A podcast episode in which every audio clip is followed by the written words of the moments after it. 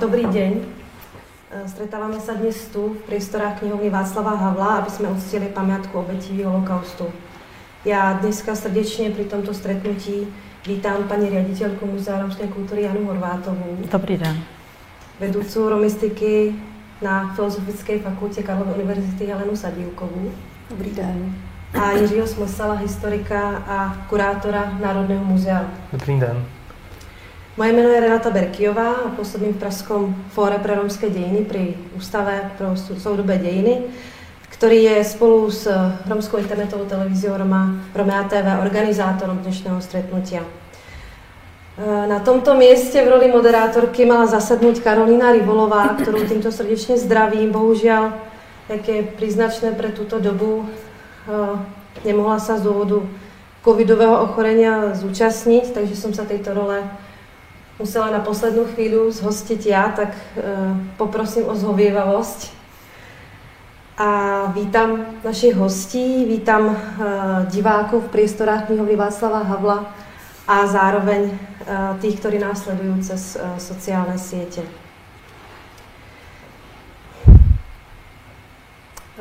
Takmer dokonaná genocida na českých Romov a Sintoch během druhé světové vojny mala devastující následky. Zo zhruba 6,5 tisíca Rómov žijúcich a pohybujúcich sa na území e, Čích a Moravy sa z koncentračných táborov a v niekoľkých prípadoch i úkrydov, úkrytov vrátilo približne 600. Od tohoto momentu ubehlo bezmála 80 rokov. A za túto dobu môžeme mapovať niekoľko snah a pokusov o verejné uctenie pamiatky romských obetí, ktoré obvykle ale končili neúspechom, odmietnutím, vytěsněním či potlačením těchto snah. A dnes jsme svědkami historicky významných udalostí. Na místech bývalých koncentračních táborů v Hodoníně u štátu a v letech u Písku stojí či bude stáť památník holokaustu Romů a Sintů. Takže moja prvá otázka smeruje na Janu Horvátovou. Ako sa vyvíja situace s památníkom v letech u Písku? V letech. Letech. No tak ještě bych, aby nezůstal ve stínu Horonín, teda jenom eh, řeknu eh, důležitou informaci, že v minulém roce v létě jsme v té moravské obdobě, teda v Hodoníně u Kunštátu, památníku holokaustu Romu a Sintu na Moravě, zpřístupnili stálou expozici, jak v eh, nové budově infocentra, tak v baráku vězňů a tím je tento památník plně v provozu. Je to sezónní provoz, takže letos začne provoz zase v Dubnu. No a co se týče letu u Písku, tam eh, v současné době funguje kulturní památka, to znamená nouzové neboli provizorní pohřebiště s přilehlým amfiteátrem pak taky naučná stezka, kam samozřejmě mohou volně návštěvníci chodit a dívat se. A my už se chystáme na demolici Vepřína, která po různých problémech, které nás eh, provázely, a s tím teď asi nebudu zdržovat, tak nakonec vypadá, že by měla být zahájena, můžeme říkat orientačně stále, ale v červnu letošního roku. A pokud všechno dobře půjde, tak stavba památníku by měla hned následovat, to znamená za dva měsíce, cirka poté v srpnu, by se mělo začít stavět a s dokončením stavby té první etapy památníku, ale e, s tím je spojeno i otevření pro veřejnost, Počítáme s tím v roce 2023, v ideálním případě v květnu. Ale to vůbec nemůžeme teď garantovat, protože došlo k razantnímu navýšení cen stavebních materiálů a samozřejmě to nám dělá velké problémy. Na památník chybí peníze, to vůbec nemohu zastírat, takže nás čekají důležitá jednání jak na našem rezortu Ministerstva kultury, tak asi i dále, abychom teda chybějící peníze pro památník zajistili. Čo sa týka expozícií vnútornej i vonkajšej expozícií, tak um, víťazný návrh architektonicko-krajinárskej súťaže je známý verejnosti. Um, zároveň na samotnom obsahu uh, pracuje uh, pracovná skupina, tak uh, čo je vlastně obsahom ich práce? Tak já bych to možná upřesnila tak, že ano, zvítězil teda v té mezinárodní krajinářsko-architektonické soutěži zvítězil návrh na památník ateliéru Terra Florida, který teda vytvořil projektovou dokumentaci budoucího památníku. To ovšem neobsahuje stálou expozici. Na stálou expozici my v současné době máme zhotovený koncept té expozice a teď se chystáme na veřejnou soutěž zpracování projektu, stále expozice a zároveň už i realizátora e, stavby. E, co se týče pracovní skupiny, ano, obsahovou stránku realizujeme nebo chystáme zejména my, takzvaně odborníci v muzeu a k tomu jsme si přizvali externí odborníky, které právě obsahuje ta naše pracovní skupina. K stále expozici tady kolegyně Helena Sadilková a ty taky jste členky této pracovní skupiny, kromě dalších externistů a samozřejmě i interních pracovníků. A společně v tomto týmu bychom chtěli, a to už velmi brzy, dokončit vlastně scénář e, vnitřní expozice, ale i vnější. Vnitřní expozice by měla mm, být prezentována v tom novém baráku, v tom, pardon, v té nové budově návštěvnického centra. A ta vnější expozice, to by vlastně měla být takzvaná stezka paměti, která vede od návštěvnického centra, od té nové budovy až ke kruhovému památníku, který vlastně obkružuje areál bývalého tábora. To je součást toho návrhu ateliéru Terra Florida a ten kruhový objekt eh, kolem vlastně areálu toho bývalého tábora eh, by měl obsahovat i jména vlastně vězněných lidí a uvnitř toho kruhu by měla být eh, květinová louka. A to je vlastně symbolické jakoby znázornění toho někdejšího objektu mm, tábora, vlastně taková forma pětní, taková forma památníku.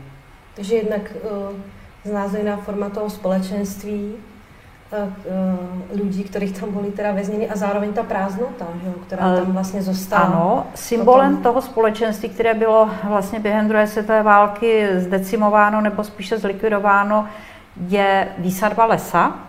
Ta je součástí právě i toho návrhu Terry Floridy.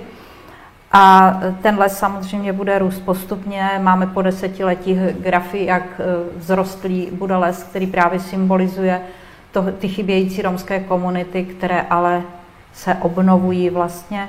A tady můžu říct, že vlastně ten les, ty sazenice lesa nám věnuje kníže Schwarzenberg jako dar. A toho si velice vážíme a kromě toho taky finanční dar právě tady na tuto krajinářskou úpravu. Mm. Uh, moja další otázka logicky směruje teda na uh, členku pracovní skupiny, zároveň uh, Helenu Sadílkovou. Uh, jak se teda vlastně um, z, z jakých východisek vlastně vychází ta samotná expozice, nebo jaký je ten námet? Mm-hmm by si nám mohla. Mhm. Ano. Děkuju. Já myslím, že to stojí právě vlastně za připomenutí, um, že ten celá vlastně ta krajinářsko-architektonická soutěž teda si říká nějakou zadávací dokumentací a součástí toho uh, tedy byl jakoby velmi stručně vyjádřený námět toho památníku. Um, ty dokumenty jsou všechny dohledatelné, ale uh, já bych teda ráda vlastně zdůraznila jakoby asi tři takové hlavní, takové hlavní linie, uh, které jsme se do toho námětu snažili vtělit. S tím, že teda bych ráda zase ještě připomněla, že eh, ten námět vlastně vznikal v hodně úzké konzultaci právě s lidmi, kteří pocházejí z rodin, jejichž rodiče eh, přežili holokaust a nějakým způsobem eh, různě v různých částech svých životů se zasazovali nebo participovali nějakým způsobem na připomínání a udržení té paměti.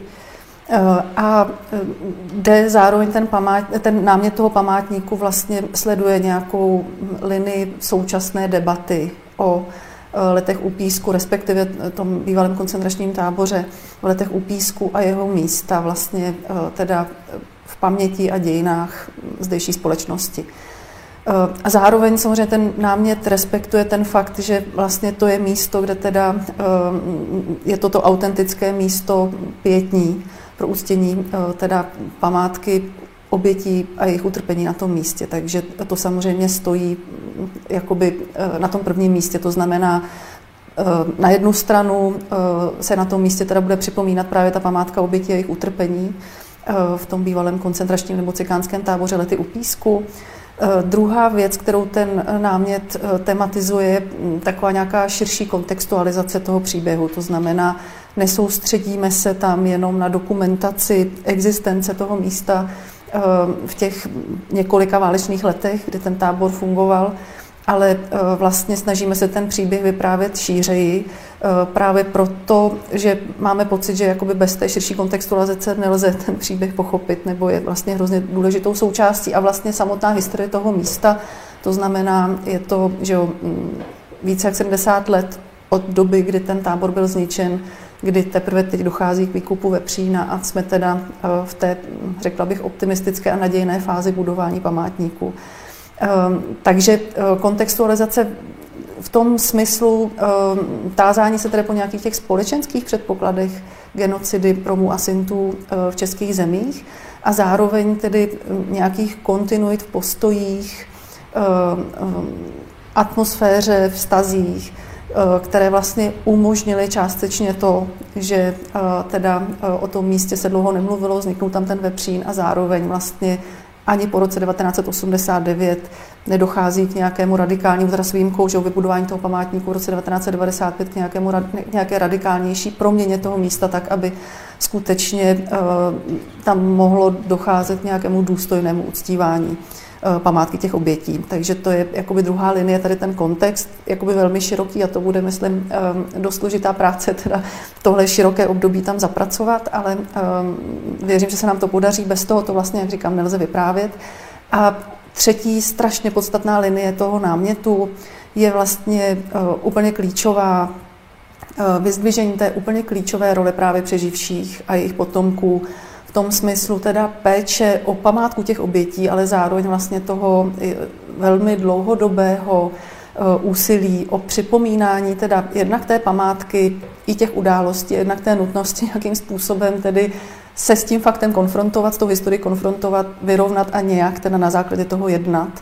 Eh, takže eh, v tomhle vlastně jako hm, ten, to je vlastně třetí linie toho, toho památníku nebo toho námětu toho památníku, skutečně prostě vyzdvižení, oslava, poděkování, teda té velmi malé skupině lidí, ehm, která samozřejmě se postupně rozrůstala, ale eh, díky nimž vlastně teď máme na čem stavět, eh, když chceme ten příběh ehm, toho místa vyprávět. To jsou dost komplexné vlastně oblasti, no, které, eh, které by mal odrážet ten samotný památník a expozice jakým způsobem, nebo jaké artefakty nebo prameny vůbec, a k tomu můžeme takto aspoň uh, z jako hrubých obrysoch naznačit, budou k tomu využité a vůbec, aby to vůbec bylo zprostředkované tomu návštěvníkovi. Mm. Děkuju. To vlastně navazuje na to, co říkala Jana, eh, vlastně o tom, jak vlastně vůbec celé to místo vypadá, že vlastně pro celý námět toho památníku je opravdu klíčový ten hlas Romů a Sintů, když to teda takhle řeknu. A to vlastně jako velmi zdařili právě tedy uh, architekti z, z toho ateliéru, teda Florida, stvárnili právě vlastně vůbec té koncepci toho místa. To znamená prostě les, který bude vyrůstat na místě, kde historicky byly pastviny, jako to symbolické vlastně i třeba navrácení toho místa v té komunitě nebo jejich zpřítomnění. Uh, ta mítina na místě teda uh, toho místa, kde ten tábor byl, um, jako připomínka prostě teda toho prázdna, které prostě nutně v té komunitě vzniklo, ale zároveň přetrvává prostě jako něco, co nelze zaplnit. Eh, takže v tomhle vlastně dál v rozpracovávání té vnitřní a vnější expozice eh, vlastně hodně pracujeme právě s důrazněním tedy eh, hlasů Romů na různých úrovních. A jednak to jsou teda využití pramenů, které pocházejí právě tedy buď přímo z romské provenience, a nebo jsou nějakým způsobem navázány právě na aktivity, které tedy mm, jak prostě členové těch mm, synských a nebo romských komunit eh, po válečném Československu podnikali, anebo postkomunistickém Československu podnikali, že, že ty dva předěly 45 nebo 48, 82, když se díváme na ten příběh toho památníku, vlastně nejsou zase tak, nebo jsou svým způsobem relevantní, ale ne v tom, co se tam vybudovalo nebo nevybudovalo, teda spíš. Takže to jsou ty prameny romské provenience a uh, pak vlastně i představení, vlastně jako detailnější některých těch osudů lidí, Uh, mezi těmi prameny samozřejmě klíčové, uh, klíčovou, myslím, jako takovou klíčovou roli já teda vidím dva hlavní. A to, je, to jsou teda jednak předválečné fotografie těch romských asinských rodin, které jsou skutečně unikátní. Je to unikátní svědectví o celém tom společenství, které prostě zaniklo, zmizelo a dobrou ilustrací prostě toho, co to teda všechno znamenalo, jak heterogenní to společenství bylo a o co teda společně jsme díky tady těm tragickým událostem přišli. Ehm, takže to je jedna věc. A druhá, jako ilustrace těch pramenů, se kterými tam pracujeme a které tam budou mít klíčovou roli, ehm, je zase ehm, rukopis pocházející tedy, nebo sepsaný jednou z přeživších věznění v těch letech, paní Boženou Flégrovou, který teda ona sepsala v 80. letech tak to je další z těch klíčových momentů jako ilustrace zase teda toho, s jakými typy pramenů tam pracujeme. Samozřejmě, protože chceme vyprávět ty historii toho místa a nějakým způsobem tedy i dokumentovat nebo zprostředkovat, že jo, samozřejmě i to utrpení uh, a hrůznost toho místa v době, kdy teda fungoval jako cikánský tábor, Ehm, ale i v těch dalších oblastech vlastně se nevyhneme použití i těch pramenů neromské provenience samozřejmě a ty samozřejmě historicky byly nejběžnější při tom používání, při nějaké dokumentaci nebo vyprávění příběhu toho místa.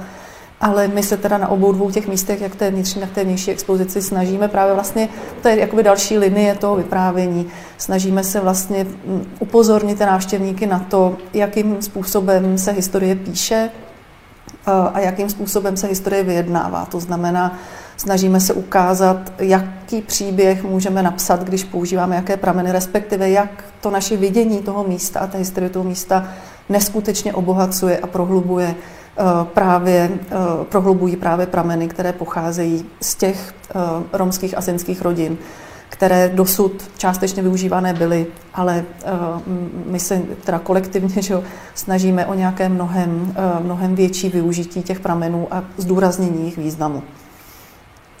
Já možná ano. ještě tuto otázku ještě eh, doplním velmi jako důkladný výklad Helenin. Možná jenom malinko o to, že ještě teda považujeme vlastně za Eh, vlastně výstavní exponát, abych tak řekla, i ty samotné výpovědi pamětníků, audio anebo i video. A potom ještě bude důležit, mezi důležité objekty výstavní exponáty patřit ty archeologické nálezy z letů, které teda jednak patří k některým jakoby zlomkům předmětů denní potřeby vězňů, tak to jsou důležité um, objekty. A potom taky z té doby poválečné vlastně boj o to místo, jednak teda ten aktivismus, čili i některé e, věci, které souvisí s tím aktivismem, nechci prozrazovat dopředu, ale třeba i e, právě z připomínání toho místa zase zpětních aktů, stuhy z věnců a tak podobně, takže i tato historie tam bude v trojrozměrných objektech připomenuta, i když jako velmi jako uh, unikátně, abych tak řekla. Ty objekty tam není jich taky mnoho a ani místa není mnoho, takže uh, určitě nechceme, aby to bylo nějaké zahlcené celkově, chceme, aby to bylo všechno takové vzdušné, volné, takže těch věcí tam bude určitě jen málo, jen velmi přísný výběr.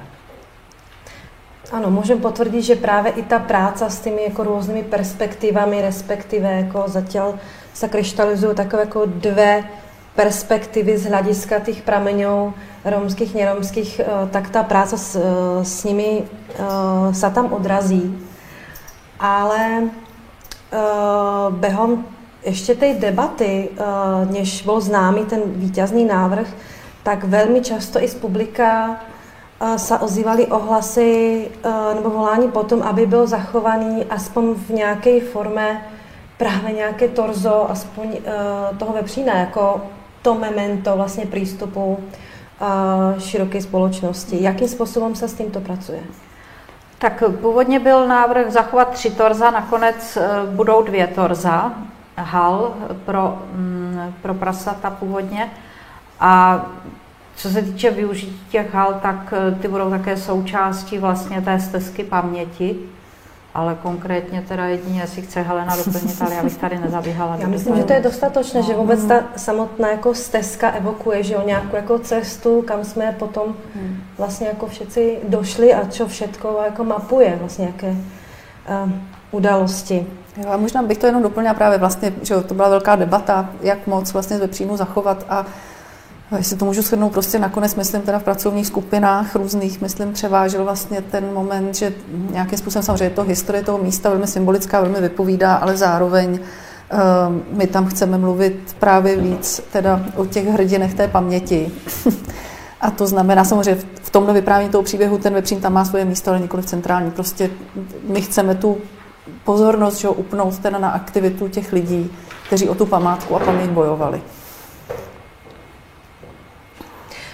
Ty si, Heleno, zároveň mm-hmm. vzpomínala právě i tu širší kontextualizaci, nielen to zameraně právě na, na mm, takové jako na, teraz to po, možná nepovím úplně jako hezky na ty jako čísla a data, jako na to, na to jako bilanci toho vlastně, co se uh, v těch letech jako stalo a uh, ty konkrétné osudy jako lidí, kteří tam byli vezněni. A mě právě v této souvislosti napadá i otázka uh, na ten širší historický výzkum. To znamená, předpokládám, že i ten památník určitým způsobem odrážá ten posun jakoby v tom vidění jako historickom na, na ty jednotlivé události, či už válečné, předválečné nebo i poválečné. Uh, je to tak? Jo, jo, jo, rozhodně, rozhodně.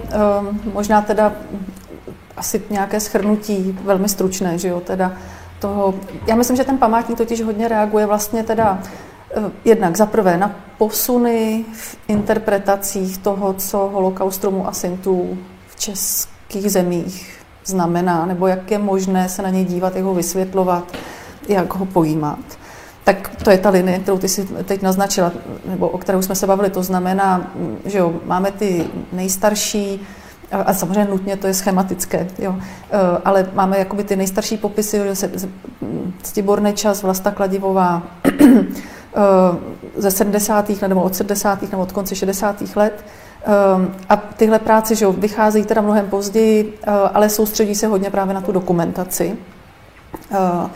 A různě pracují právě tedy samozřejmě primárně prostě z prameny pocházející prostě eh, z administrativy toho tábora a dalších vlastně jako úředních dokumentů eh, a oba dva ti historici pracovali eh, s pamětníky, s přeživšími, ale různým způsobem vlastně ty výpovědi teda do, toho, do té své historické práce zapojovali, různě akcentovali. Ale celkově teda to, co jsme měli na začátku 90. let, tak byly relativně ucelené popisy toho, co se v těch táborech dělo a jaká byla jejich geneze. Přičemž o tom by zase určitě mohla mluvit ehm, ještě Jana, prostě do jaké míry i tahle jenom dokumentační část vlastně pořád nejsme ve stavu, kdyby jsme mohli říct, víme všechno, že jo, nakonec. Prostě ten poslední archeologický výzkum opět sice na nějaké otázky odpověděl, ale další otevřel. Takže to je něco, co samozřejmě pořád, řekla bych, součástí ehm, jako toho, na čem lze pracovat. V 90. letech potom se ta debata um, hlavně tedy díky Paulu Polanskému, ale Markusi Pápemu vlastně přesouvá víc uh, i k něčemu, co třeba vlastně netolik akcentoval Stibor Nečas, ale uh, zmiňoval tam, moc dobře si to byl vědom. To znamená uh, otázka uh, nějaké spoluzodpovědnosti české společnosti, ale uh, spíš teda v kontextu těch letů konkrétních jednotlivců. Ehm, kteří tedy byli spolu zodpovědní za ty katastrofické podmínky v tom táboře a ty stovky mrtvých. Ehm, takže je tady ta debata o roli těch četníků, o roli velitelů těch obou dvou těch táborů, nejen v letech, ale i v Hodoníně u Kunštátu. Ehm, samozřejmě prostě se i zdůrazňuje, nebo začíná se víc zdůrazňovat ten fakt, že ty tábory prostě byly spravovány protektorátními úřady, a tak dál. Takže tohle jakoby, eh, je nějaký, nějaký další posun, to znamená, už nejsme jen dokumentaci v vozovkách, ale posouváme se teda k tomu vysvětlování, co se dělo a mm, jak si to vysvětlit. A řekla bych, eh, v současné době se zase ještě ta debata posouvá dál a o tom určitě zase bude mluvit Jirka eh, Smlsal, to znamená vlastně ještě k té mnohem širší kontextualizaci toho, ne ptaní se po konkrétních úřadech a jedincích a byli souzeni, nebyli souzeni jakkoliv, to je strašně důležité, ale vlastně ptaní se po tom, jaké byly ty společenské předpoklady toho, že se něco takového mohlo v českých zemích odehrát, jak ty si sama zdůraznila, prostě eh, ta komunita byla zasežená velmi drasticky a pokud prostě tedy holokaust někde proběhne v takových rozměrech a touhle rychlostí, tak prostě nutně se musíme ptát, jak je to možné. A to vysvětlení obecně, řekla bych, i v různých evropských zemích prostě spočívá v tom ptaní se, jaké bylo nastavení té společnosti a které všechny události prostě přispěly k tomu, že bylo možné něco takového realizovat tak velmi rychle. Eh, no a samozřejmě ten příběh prostě letů u Písku, respektive toho místa toho bývalého koncentračního tábora, prostě vyzývá k tomu ptát se, jaké jsou kontinuity nebo jaké jsou prostě dopady eh, nebo nějaké dědictví i v té části postojové a jak už jsem zmínila, prostě v tomhle smyslu je, je samozřejmě jako do očí bijící, že ten předěl nenastal v roce 45 ani 48, ale ani 89. Um, eh, a prostě se musíme ptát, co to je, Eh, že nám eh, jako společnosti trvalo 80 let, než jsme nějakým způsobem eh, byli schopni, nebo jsme teď, doufám, v té fázi, že jsme schopni aspoň částečně se s tou historií konfrontovat a nějakým způsobem tedy zpět k nějakému nechci říct vyrovnání, ale spíš teda jakoby nějaké té nadějnější vizi toho, protože na základě teprve té konfrontace prostě můžeme nějakým způsobem se i z toho příběhu tak trochu vyvázat prostě a zároveň navázat v tom. Eh, co se děje v současnosti. Tak, ehm, takže to je jenom takové vlastně stručné schrnutí. Takže vlastně ten památník a ten námět se hodně vlastně soustředuje a zahrnuje právě teda i obě dvě ty časové osy před existencí tábora a po ní. Ehm, a v tomhle smyslu se teda jakoby mm, nějakým způsobem reflektuje to, jaký je posun v tom současném výzkumu. No a samozřejmě ta linie, o které jsme mluvili, to znamená fakt jako e, zdůraznění těch romských hlasů, je opět vlastně věc, která je trendem v poslední době výzkumu historie Romů e, v evropských společenstvích.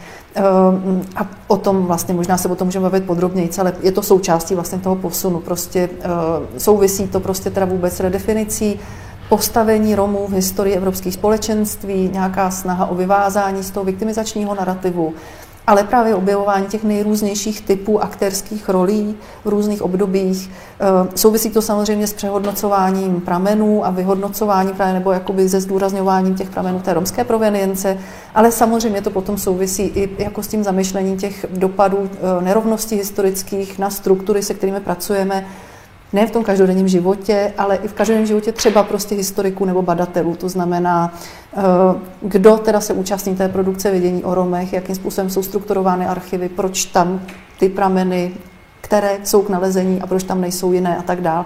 A co to potom teda vlastně pro historika, který eh, se nějakým způsobem musí konfrontovat tady s těmi nerovnostmi, prostě znamená v té jeho konkrétní práci.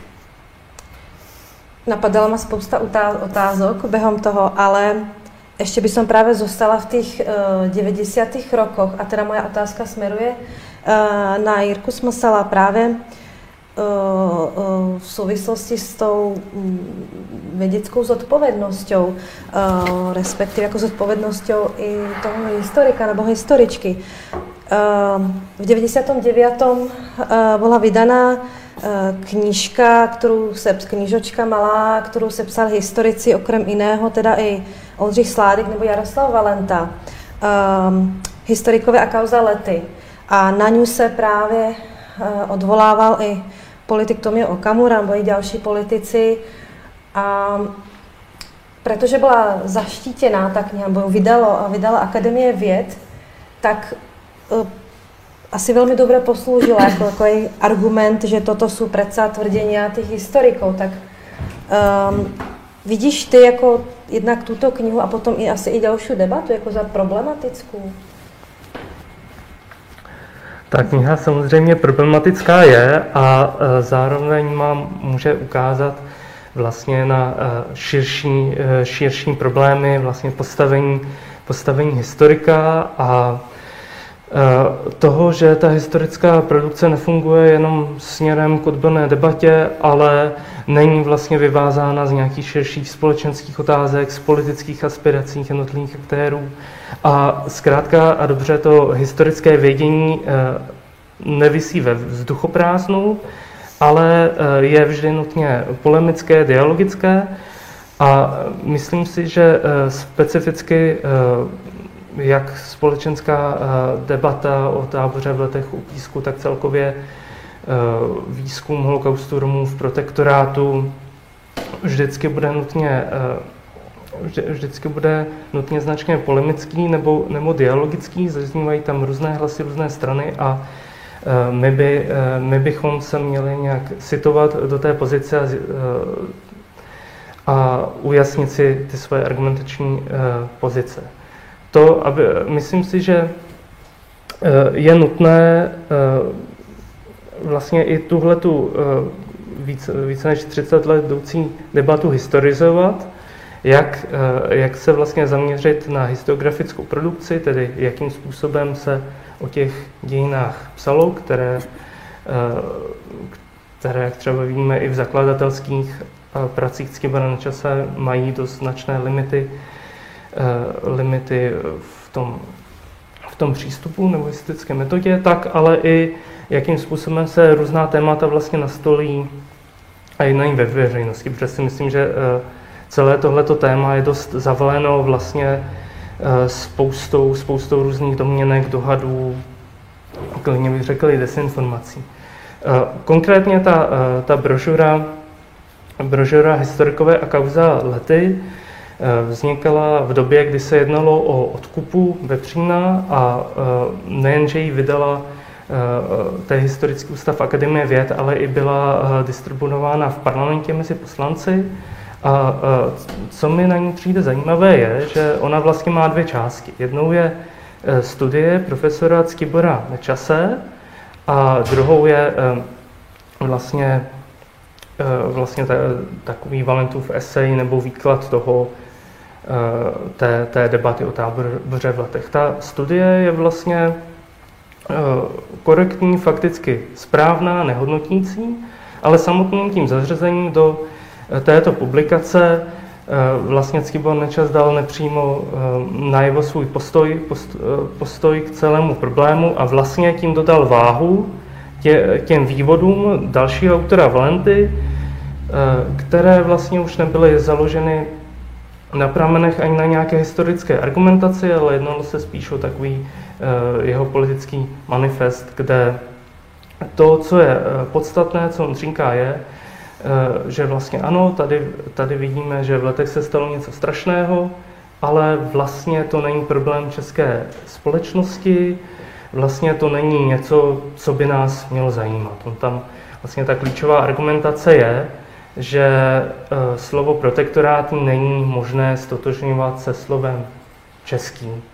A takže lety, sice se tam stala tragédie, ale vlastně se jedná o vinu protektora, eh, protektorátních úřadů, tedy vlastně nacistický zločin, který by neměl být jakkoliv spojován eh, s tím, jak se vztahujeme, se vztahujeme ke svým, ke svým dějinám. A to je podle mě naopak to, co může výzkum romských dějin přinést, nejen to, že přiblížíme konkrétní konkrétní eh, osudy nebo odstraníme nespravedlnost eh, v, to, eh, vlastně v reprezentaci Romů v dějinách, ale vlastně nám to může proměnit i náhled, jak celkově hodnotíme to válečné období, jak fungoval protektorát.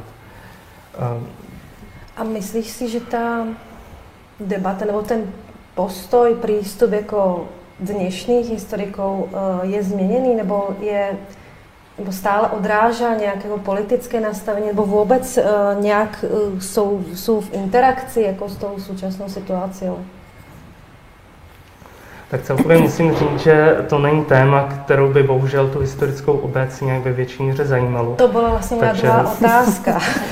to je, myslím, Proč je to je, tak myslím, malý záujem? Celá, jako... celá, celá podstatné. Myslím si, že celkově i o dějiny druhé světové války nebo protektorátu není zrovna pole, které Eh, které by bylo nějak výrazně plodné nebo by bylo věnována velká osobnost a ještě ta výzkum holokaustu, jak židů, tak Romů je ještě marginálnější v rámci, v rámci toho pole. Ale celkově, eh, celkově si myslím, že eh, trochu stále ještě převládá ten, ten předpoklad, že jakoby ty historické prameny mluvily sami za sebe, jako kdyby existovala skutečně nějaká objektivní historická pravda, která je zakotvena v těch úředních dokumentech, ke které se můžeme vztahovat a myslím si, že e, tady e, je pro nás hodně přínosná právě kritika, kterou již zmiňovala Helena a to, že ty prameny, ze kterých převážně čerpáme, vytvářeli pachatelé persekuce vlastně za účelem jejího, jejího provádění a tím pádem můžou i náš náhled zkreslovat. To je vlastně i vidět hodně, když, uh, budu, když se třeba zmíním znovu z Kibora Nečase, jehož dílo tvoří stále naprostý základ všeho, co víme o holokaustu, holokaustu Romů a každý badatel se s ním bude muset nutně nějak vyrovnat a vztahovat se k němu, tak, eh, tak ten právě se eh, zejména specializoval na eh, využití těch úředních, úředních dokumentů, různých právních předpisů, dokumentů třeba táborové zprávy. A když si čteme ty jeho knihy, tak vlastně vidíme, že trochu nechal ten vlastně ten svůj výklad strukturovat i těmito dokumenty. Případně někdy Eh, někdy vlastně eh, trošku vlastně implicitně přijímá i ten jazyk těch tvůrců těch dokumentů a tím vlastně jejich hodnocení situace. A myslím, si, myslím si, že právě ten důraz na aktérskou perspektivu, kterou, o které mluvila Helena Sedilková, je docela důležitý korektiv tohle přístupu, který nám umožní třeba i zpracované, eh, zpracované dokumenty eh, nasvítit trochu jiným světlem, položit jiné otázky a i to vyznění toho našeho výkladu je, eh, je jiné. Tím ovšem nechci, nechci říct, že bychom měli práci Cibora na čase zavrhovat, nebo že i my současní badatelé vždycky k těm dokumentům přistupujeme citlivě nebo bezchybně, ale myslím si, že je to spíš takový důležitý, eh, důležitý korektiv a eh, vlastně výzva k tomu pokusit se psát ty dějiny jinak. Já mám jenom, jestli můžu, Určitě. dva takové detaily a budu možná obviněna z toho, že jsem hnidopich, ale je jenom radši, aby, aby to zaznělo. Eh, co se týče vlastně toho nečasová příspěvku v té brožurce historikové a kauza lety, já tam možná spíš kladu otázku, jestli nutně Nečas musel vědět, jaké jsou ty další příspěvky. Úplně si umím představit, že byl osloven s tím, vytváříme tady nějakou brožuru historikové a kauzalety, napište nám e, takovýto příspěvek a e, myslím si, že nutně to vědět nemusel. A připomínám jen, že v té době byl teda historik Nečas už jako v podstatě e, zlomená osobnost, protože on velmi utrpěl těmi útoky Markuse Pápeho na něho, takže vím dobře, od které doby on odmítal už odborně vůbec hmm. komunikovat, takže toto si myslím, že bylo takové jako i mm, už vlastně poslední jakoby jeho, jeho píseň. A pak jenom, e, co jste, pane kolego, zmínil s Vepřínem, úplně chápu, jenom e, raději bych řekla, to, co se v tom roce 99 a 90, 98 a 99 dělo kolem Vepřína, vypadalo jako vyjednávání o odkupu Vepřína. Ono to bylo hodně debat, ale o odkupu Vepřína se vůbec nejednalo. To potvrdili potom e, sami e, samovedení teda Vepřína, že v této době se s nimi vůbec o odkupu nejednalo, že to byly opravdu jenom spíš takové politické tanečky a, a spíše nějaká mediální kauza, než to, že by se skutečně o odkupu Vepřína jednalo. No, to potom nastalo až později. Omlouvám se, jenom jsem chtěla, v to zaznělo. právě u toho napadla ještě vlastně jeho uh, pana Cibora uh, Nečas jako uh, další jakoby, mo, jako aktivity mimo akademickou obec, kdy on se vlastně snažil o to, aby eh, byla vlastně vystavená že památní tabule třeba v Brně a, a podobně. Takže to je velká pravda. On opravdu, eh, eh, to říkáte velmi správně, kolego, že vlastně to byla jako jeho cesta, ale on dneska možná by byl jako šťastný, že jsou tady další historici, kteří se na to dívají jiným úhlem pohledu. On taky učil na fakultě, on by to určitě podporoval. Takže si myslím, a přesně jak to říkáš, Reno, on skutečně byl vlastně i aktivistický v tomto, jo, to skutečně nebýt jeho, tak ani ta pamětní deska vlastně v tom Brně neexistuje a, a nemůžeme si to takhle vlastně připomínat, tak to je pravda. No, já jestli jenom teda ještě můžu k tomu doplnit, hm, zároveň je, jakoby se že jo, připoju k tomu, nebo asi to je jakoby všem jasný, že je potřeba kriticky pracovat s těma studiemi, které byly napsané a to nějak, ne, ne, nějak jakoby ne, zmenšuje jejich hodnotu. A myslím, že jako to už tady zaznělo, že ta práce s Tibora Nečase je naprosto zakladatelská, byť prostě má nějaké své limity jako práce každého z nás prostě. Ale jenom ještě k tomu rozměru jako té odpovědnosti. Mě teda, eh, když se teď debata stočila právě na Tibora Nečase, tak mi přijde ještě jako klíčové potrhnout nějaký ten třetí pilíř té jeho práce. ty já teda vnímám hodně jako práci pro tu komunitu těch přeživších. A to je právě teda ta snaha, eh, jako mohlo by se zdát až úřednická, prostě sepisování teda soupisů vězněných, eh, jak v Hodu štátu, takhle těch upísku, prostě i těch lidí, kteří byli eh, z těch romských asinských rodin odvlečeni do Osvětimi Březinky, tak to je vlastně jako, že jo, potom se stal klíčovým dokumentem třeba pro vyjednávání očkodění a tak dále. Jo. Takže jakoby na jednu stranu ta práce akademická, kterou dělal tak, jak dělal, prostě na druhou stranu samozřejmě nutně prostě byl do těch událostí vtažen eh, a cítil se spolu zodpovědný za tu současnost, svým způsobem za to připomínání. Ale druhá věc je jako skutečně teda ta, eh, ta jeho produkce, kterou potom využívali sami ti přeživší a jejich potomci v tom, aby obhajovali nebo mohli nějak snáze obhájit to svoje místo a svoje požadavky. A to mi připadá jako další, když se stala na odpovědnost prostě tady akademiků, tak mi připadá jako by ta odpověď vůči, vůči těm rodinám a té komunitě, že eh, je něco, co je stejně důležité a v tomhle smyslu bych řekla, jako eh, ty aktivity Tibora Nečase jako velmi následování hodné. Ano, děkuji za tuto poznámku. Právě, eh, právě kniha Tibora Nečase, teda konkrétně seznam zoznam vězněných jako Romů v letech u písku, bol inšpiráciou k tomu, aby jedna z přeživších, Božena Flegrová, v 80. rokoch napsala velmi vzácný rukopis, eh, který se dochoval vzpomínok na, na to, co tam zažila a který mimochodom bude jeden z těch klíčových artefaktů v budoucím památníku v letech. Mm, Proč si myslíte, že i paní Flegrová potřebovala tento impuls, co nás vlastně znova vrací jakoby k, i k té zodpovědnosti vůči té společnosti, že ty samotní Romovia asi potřebují nějaké utvrdění, že je bezpečné možná jako uh, hovoriť verejně o tom, co tam zažili, nebo jak, jak, co si o tom myslíte? Proč k tomu došlo až Tak je to určitě velice moment. široké téma, je to pravda, jak říkáš, jednak bezpečné prostředí, ale i to, jestli o to vůbec někdo stojí protože myslím si, že řada z těch lidí měla pocit, že to je něco, co tu veřejnost vlastně nezajímá.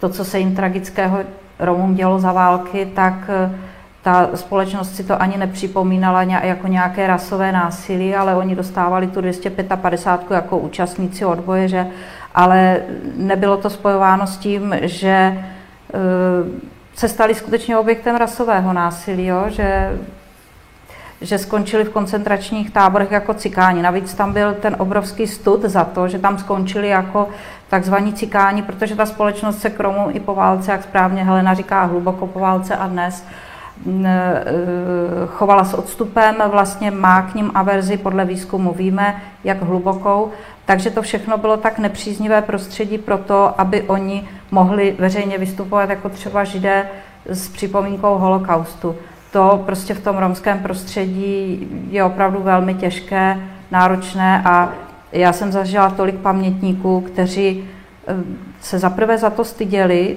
že za války trpěli z důvodu rasy, jo, to bylo opravdu citlivé téma, a pak řada z těch pamětníků to tajila i v té své rodině, jak je známý i případ Čeňka Ružičky, ale těch lidí bylo hrozně moc, kdy oni třeba byli ochotní ti pamětníci s náma to nějak ještě sdílet, což teda taky ne, taky byla spíše výjimka, ale pak prostě potichu nebo mimo domov, aby to nevěděli jejich vnoučata třeba. Jo, takže to je, to je celá hrozně široká oblast, která se hrozně těžko dá vtělit do pár vět, ale Helena to možná zvládne, protože ona je skvělá tady na pokoji v tom zhrnutí, takže za mě by to asi takhle stačilo. No.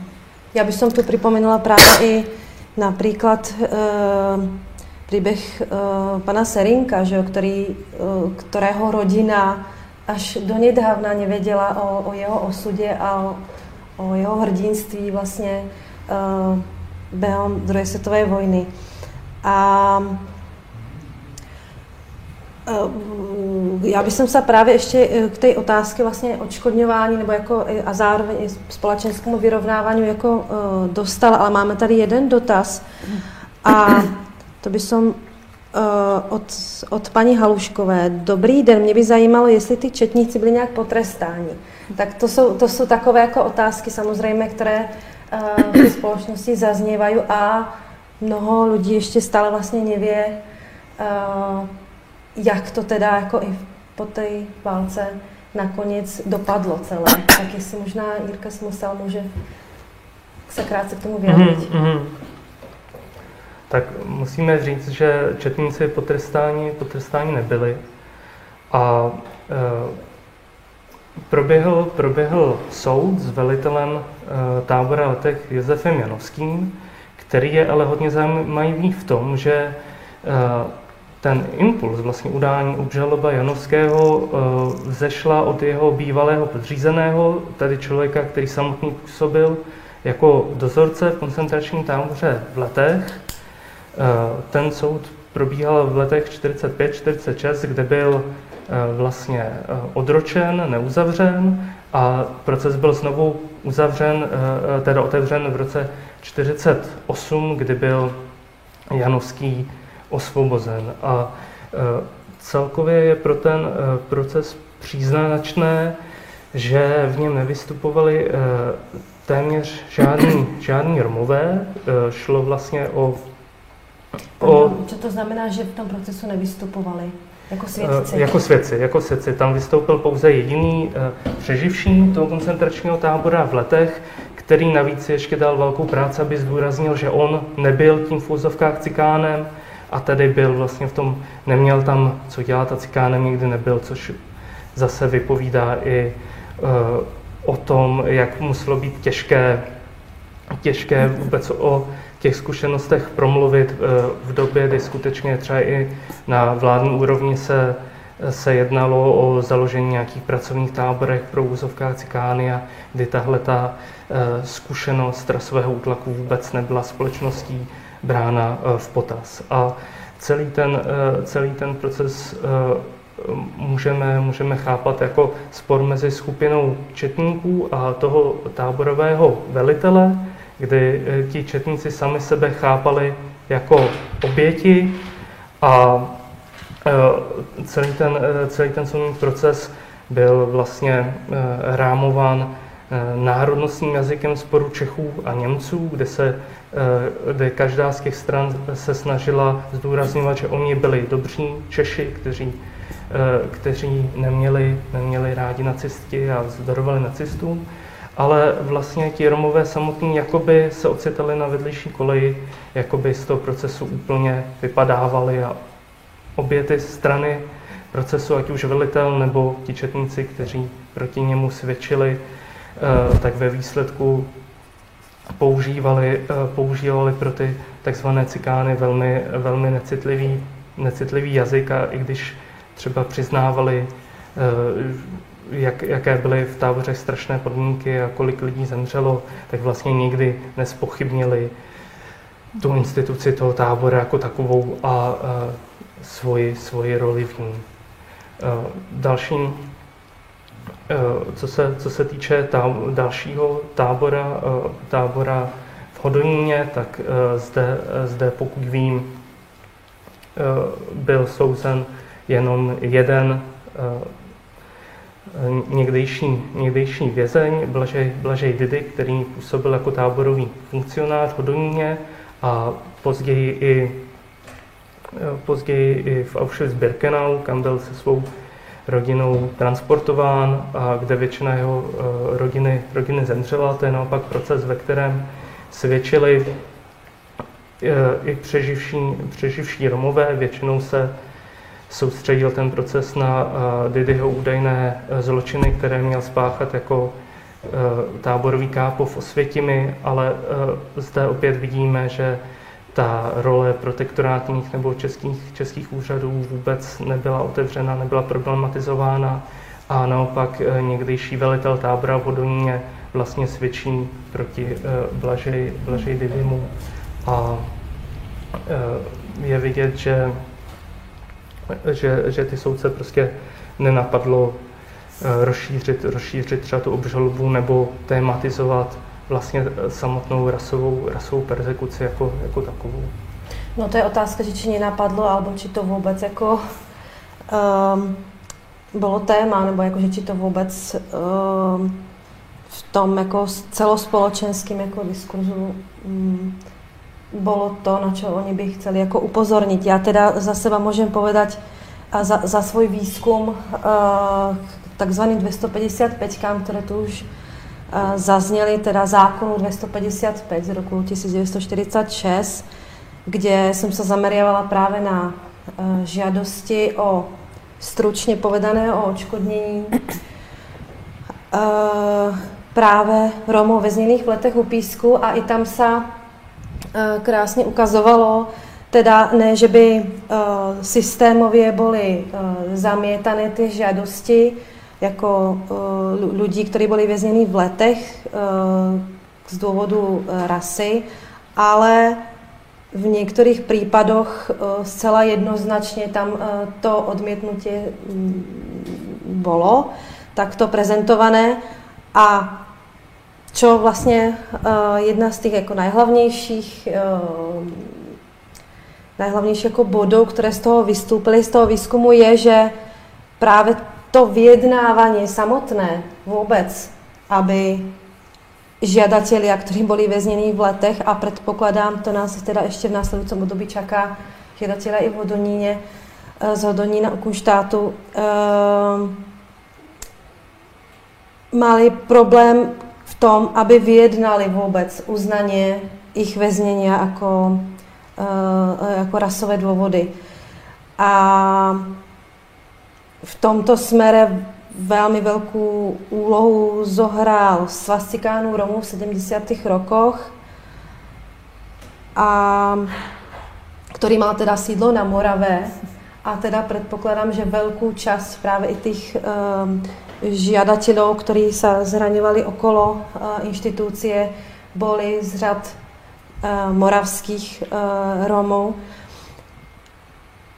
Čo vlastně nás přivádza zase jako do současnosti v tom, že i to institucionální zastoupení vůbec uh, Romů je velmi důležité i v rámci toho vyjednávání, odškodňování a kterého, kterého proces vlastně ještě stále není ukončený a tím se dostávám k, k poslednému vlastně bodu naší debaty. A to je to, uh, uvádzám teda usnesením Rady vlády pro záležitosti romské menšiny, která v roku 2019 vlastně vznesla požiadavok na realizaci analýzy majetkových poměrů českých Romů a Sintů v Čechách, na Moravě a ve Slesku v období uh, 1938 až 45. Uh, ještě než položím otázku, tak bych s dovolením citovala vyjadrení pana Čeňka Růžičky, s kterým jsem dnes telefonicky hovorila a on se okrem jiného vyjadroval právě i ke čtení, uh, k té kauze vlastně čtení židovských a romských jmen, ku kterým teda uvádza a pak navazuje teda na uh, to majetkové očkodnění. Židé a Romové trpěli v koncentračních táborech stejně. Nevidím tedy důvod, proč by se jména židovská neměla číst spolu s romskými. Mně a i dalších českých Romů a Sintů se to velice dotklo.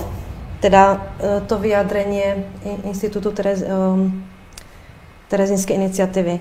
Eh, takové vyvyšování jedné skupiny před druhou, jeden holokaust před jiným, je pro mě nepochopitelné a nepřijatelné. Stejně taky nepochopitelné, proč se majetkové očkodnění Romů oproti židovskému doposud vůbec neřešilo. Tisíce Romů a Sintů, členů našich rodin zavražděných v koncentračních táborech, nenávratně zmizely. A ti, kteří přežili, se neměli o koho opřít. Stále na Prahu nové poválečné doby sami stáli, s doživotně podlomeným zdravím a psychickými traumaty. Navíc bez prostředků, bez domova, obojího byli zbaveni. To je teda i část uh, úvodního slova uh, v zadání architektonicko-krajinářské soutěže, kterou, uh, který mi uvádzal pan Růžička uh, vlastně tuhle publikaci. A uh, Jano, ty jako členka rady vlády, můžeš nám trošku víc objasnit, jak k tomu vůbec došlo, že rada vlády vznesla tento požadavek realizovat vůbec Eh, analýzu majetkových pomerů, a teda, které by smerovaly k majetkovému očkodnění domů? Tak Čeně Kružička už poměrně řadu let je vlastně vedoucí té pracovní skupiny Rady vlády pro záležitosti romské komunity. On je mm, členem vedoucím pracovní skupiny právě pro očkodnění obětí romského holokaustu. A toto téma majetkového očkodnění on skutečně mm, vlastně prezentuje řadu let i předtím, než byl tím předsedou té pracovní skupiny. Takže to, že nějaký výzkum potom začal probíhat v Ústru, myslím, eh, byla jeho velká iniciativa. To bych asi k tomu řekla, jinak kolega k tomu asi řekne více k samotnému výzkumu. Ano, přesně tak. Eh, totiž eh, Rada vlády navrhla právě Ústav pro studium totalitních režimů, aby prováděl tento výzkum a tento ústav oslovil právě tebe, Jirko, a Můžeš nám trošku přiblížit to, tu, tu samotnou analýzu, mm-hmm. jak, jak preběhá, jaké jsou uh, dosávadné výsledky? V první řadě bych uh, zdůraznil, že šlo právě o podnět výboru pro očkodnění romského holokaustu a Čenka Růžičky. A to téma vlastně vychází tedy uh, přímo, přímo z těch kruhů přeživších a to nám ho vlastně umožňuje artikulovat a zaměřit se na něj, protože Eh, jde o téma, které bylo doposud přehlížené. Jednak protože ty prameny, které k tomu existují, jsou poměrně roztříštěné a špatně, špatně dostupné. Eh, jednak protože převažovalo jiné tázání. A eh, teď jsme se poprvé zaměřili na tu otázku majetku zabaveného Romů jako na samostatné, samostatné téma a ukazuje se, že eh, je to výzkum, který je podle mě poměrně eh, přínosný. My jsme se zatím no, zaměřili na taková tři hlavní témata. Eh, jedna, bylo majetek vězňů, zabavený majetek vězňů, kteří byli uvězněni v těch protektorátních koncentračních táborech. Já jsem zatím zkoumal tady pouze lety, chtěl bych se dál věnovat i Hodonínu. Druhé téma byl majetek lidí, který byl rozprodán ve veřejných dražbách při jejich eh, začení a deportaci přímo do Osvětimi. A třetí, eh, třetí téma byly právě různé, většinou poválečné doklady o ztrátě majetku, třeba o lidí, kteří se u různých instancí domáhali očkodnění nebo právě v různých soudních, soudních procesech poválečných s pachateli pachateli persekuce. A e, chtěl bych, chtěl bych říct, že e, ačkoliv jsou, ačkoliv jsou ty prameny pouze e, zkratkovité, útržkovité a dochované, dochované vlastně jenom zácně, tak přesto lze doložit, doložit to, že skutečně docházelo, docházelo vlastně k rozkrádání konfiskacím majetku majetku persekovaných Romů můžeme částečně doložit, doložit jeho uh, rozsah. Vidíme skutečně, že, že třeba se po těch Romech zůstaly, uh, zůstaly celé, celé domy, včetně nářadí, včetně bytového vybavení nábytků nebo houpacích koníčků, obrázků, obrázků na zdech, které, uh, které teda byly vydraženy za zlomek, zlomek ceny.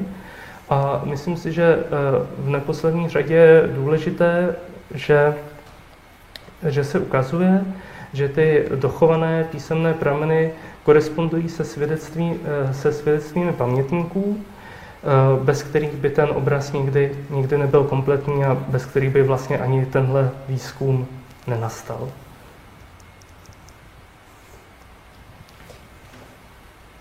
Jo, um, ty si vlastně ten výzkum uh, zároveň, nebo můžeš nám představit, v jakých uh, usedlostech nebo v jakých jako obcích probíhal ten výzkum u rodin, které, uh, které byly potom deportované a jejich majetek se potom dražil? Mm-hmm. Já jsem se, já jsem se zaměřil vlastně na, na, tři, na tři oblasti na Moravě, jednak Oslavany, Eh, jednak eh, Strážnici a jednak Luhačovice, kde se právě dochovaly ty dražební protokoly, které, jak jsem pak zjistil, tak i právě Ctibor Nečas eh, objevil a, a zpracoval.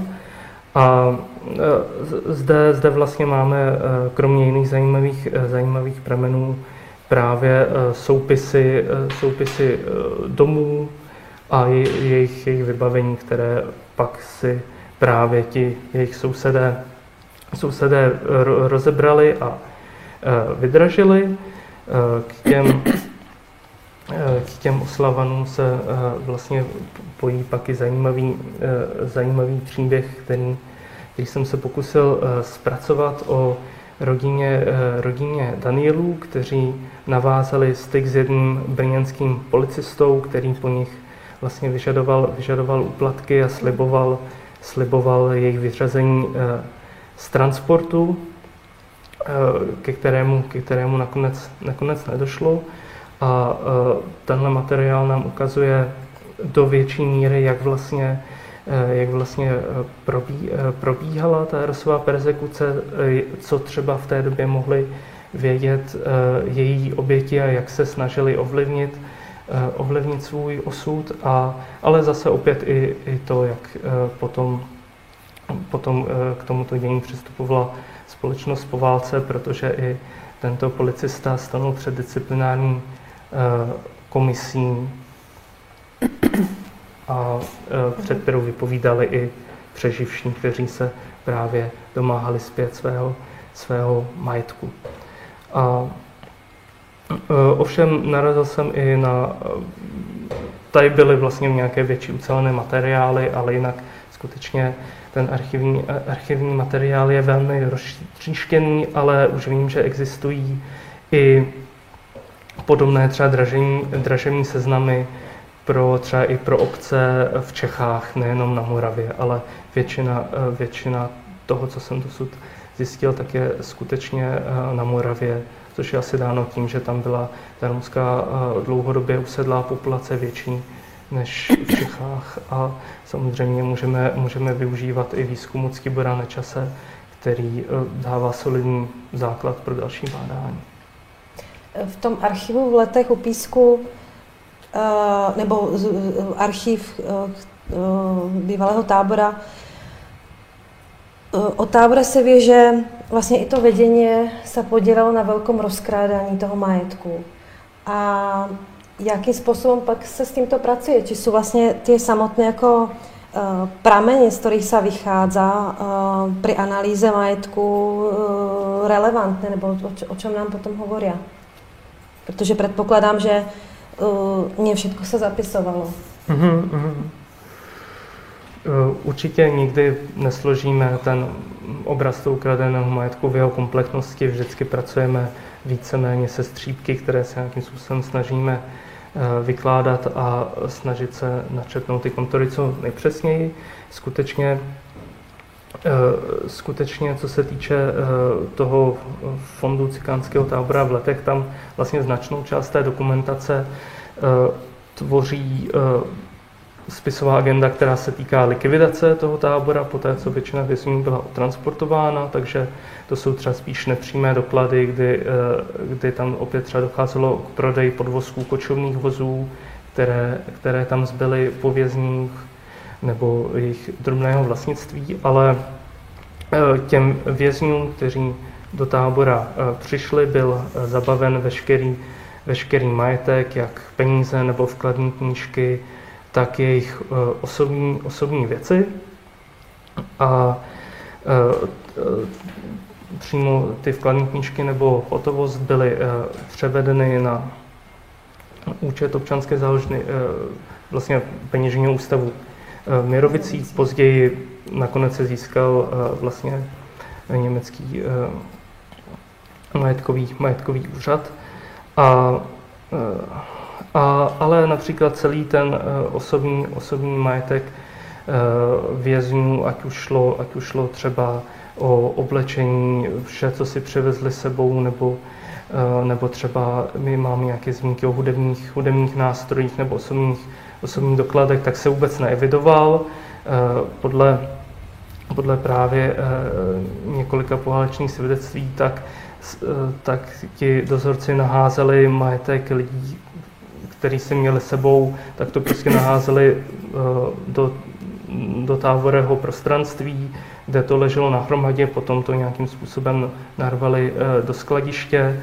A takže velká část toho pravděpodobně byla zničena nebo, nebo je rozkradena dozorci. A i co se týče evidence jak hotových peněz nebo šperků, tak i ta evidence byla velmi, velmi nedostatečná takže je možné předpokládat, že skutečně tam docházelo i k rozkrádání, rozkrádání majetku, majetku vězňů. Eh, předpokládám, že ten výzkum ještě preběhá. Nebo jak, jak dlouho ještě vlastně bude probíhat? Ten eh, výzkum eh, od začátku, od začátku letošního roku jsem zase začal jezdit, začal jezdit do archivů a bude probíhat minimálně ještě na jaře letošního, letošního roku, ale to další pokračování je, je zatím dost nejisté kvůli organizačním změnám na Ústavu pro totalitních režimů, ale chtěl bych rád ten výzkum ještě rozšířit a dopracovat. Mm. A potom i v, nějakém, v nějaké formě publikovat. Eh, já mám tady dotaz eh, právě k tomu očkodnému. Eh, pan Hobe se pýta, jak je to možné, že vždyť ještě za federace se vyplácelo očkodné. Tak já len velmi eh, stručně vlastně k tomu, co už tu zaznělo, teda tento výzkum, o kterém jsme se bavili před chvílou, se týká predovšetkým majetkových pomerů českých Romů a Sintů a uh, odškodné, jak se mu hovorí, ono to ve skutečnosti byla taková jako kompenzácia nebo nějak jako uh, finančné přilepšení uh, k důchodkovému pojištění, které vlastně do toho až do 90. rokov bylo jedinou možností, jak uh, žiadať vůbec aspoň o uh, nějakou kompenzáciu za, uh, za persekuciu. Když jsme za začátku tuto debatu otvárali památníkom uh, holokaustu Romu a Sintu v Čechách, tak vlastně by som ju ještě uzavřela uh, novou otázku na novou instituci, která vzniká v Prahe, v hlavnom městě, čo je vlastně svojho druhu jako jedinečná institucia. Tak Jano, mohla by si představit? No, není to instituce, je to vlastně specializované pracoviště mm. Muzea romské kultury, takže de facto naše pobočka. My jsme muzeum, které má sídlo v Brně a pobočku chystá v Praze, to je možná na tom taky unikátní.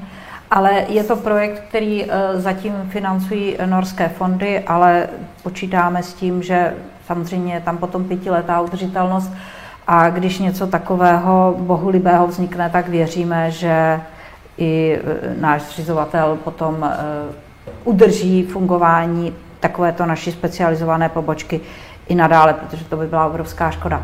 Zatím mohu říct, že máme teda e, vybranou vilu na ulici Velvarská po židovských majitelích. Byla to rodina inženýra Leo Peruce.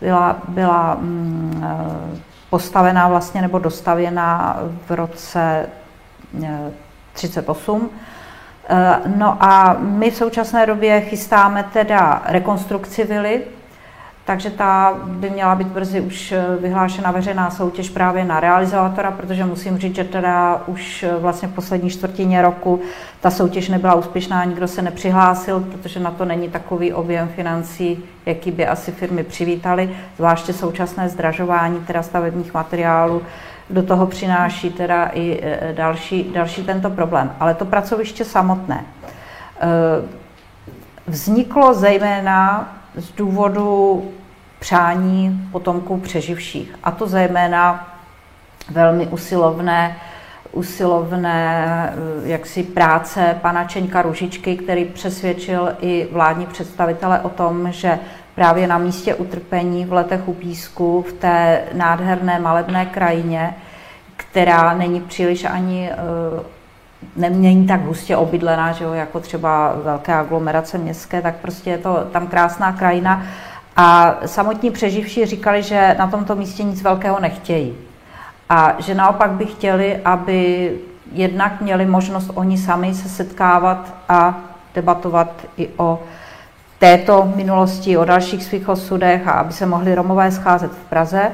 a aby i majoritní veřejnost měla možnost právě v Praze se něco dozvídat o holokaustu Romu a o této etapě života našich Romů. Takže to Centrum Romu a Sintů, jak se toto pracoviště má jmenovat, má plnit eh, jednak funkci klasického muzea, jak říkám, naše specializované pracoviště, kde bude i muzejní expozice, i by tam měly být přechodné výstavy, až zhromáždíme dostatek financí na to, aby se oprava toho domu mohla dovést do svého finále. A mělo by to být i místo komunitního setkávání a nejenom teda českých Romů a Sintů, ale i dalších Romů, protože nechceme nikoho vylučovat a s tím i pan eh, Čeně Kružička, který tam má také svoji kancelář projektovanou, s tím také počítá. Takže eh, by to mělo fungovat vlastně jako klasické muzeum, ale zase my už máme dost přesně odlišeno, eh, v čem bude ta expozice třeba v té Praze odlišná od Brna. Určitě se to nebude prolínat, ale všechna naše pracoviště chtějí na sebe odkazovat. A především, co je teda důležité, že toto Centrum Romu a Sintu eh, v Praze bude velmi pevně napojeno na lety, kam teda mohou lidi se přijet podívat přímo na to místo utrpení. Tam bude ta expozice, ale nijak rozsáhla. A pak, anebo předtím, by měli jet do Prahy, kde vlastně si ten zážitek ukotví zase eh, expozicí, která bude jinak, eh, jinak zaměřená. Eh, mohu říct, že to Centrum Romu a Sintu v Praze by mělo být otevřeno podobně jako památník v letech v roce 2023, ale už v letošním roce zahajujeme činnost centra a uvádím přesné datum, protože vás všechny tímto zvu 2. června do Eh, pavilonu Muzájon Paláce Kinský, který patří Národnímu muzeu, kde chceme zahajovat výstavu, zatím teda máme název Hundra do Drom, otevřená cesta, která by měla být výstavou romského vizuálního umění. A to bude první veřejná akce Centra Romu a Sintu v Praze. Byť ještě byla, nebude opravená, nebude v provozu, tak tato výstava už zahajuje činnost centra. Eh, slovami pana Růžičky, eh, vlastně i to Centrum Romu a Sintu v Praze je jeden z těch dlhov, které eh, vlastně společnost spláca. Já bych asi tímto našu debatu ukončila. Velmi pěkně děkujem, že jste přijali pozvání a prajem vám pěkný zbytok dňa. Děkujeme. Děkujem za pozvání. Děkuji. Tak já děkujem všetkým, kteří nás uh, sledovali a možná zase někdy na shledanou.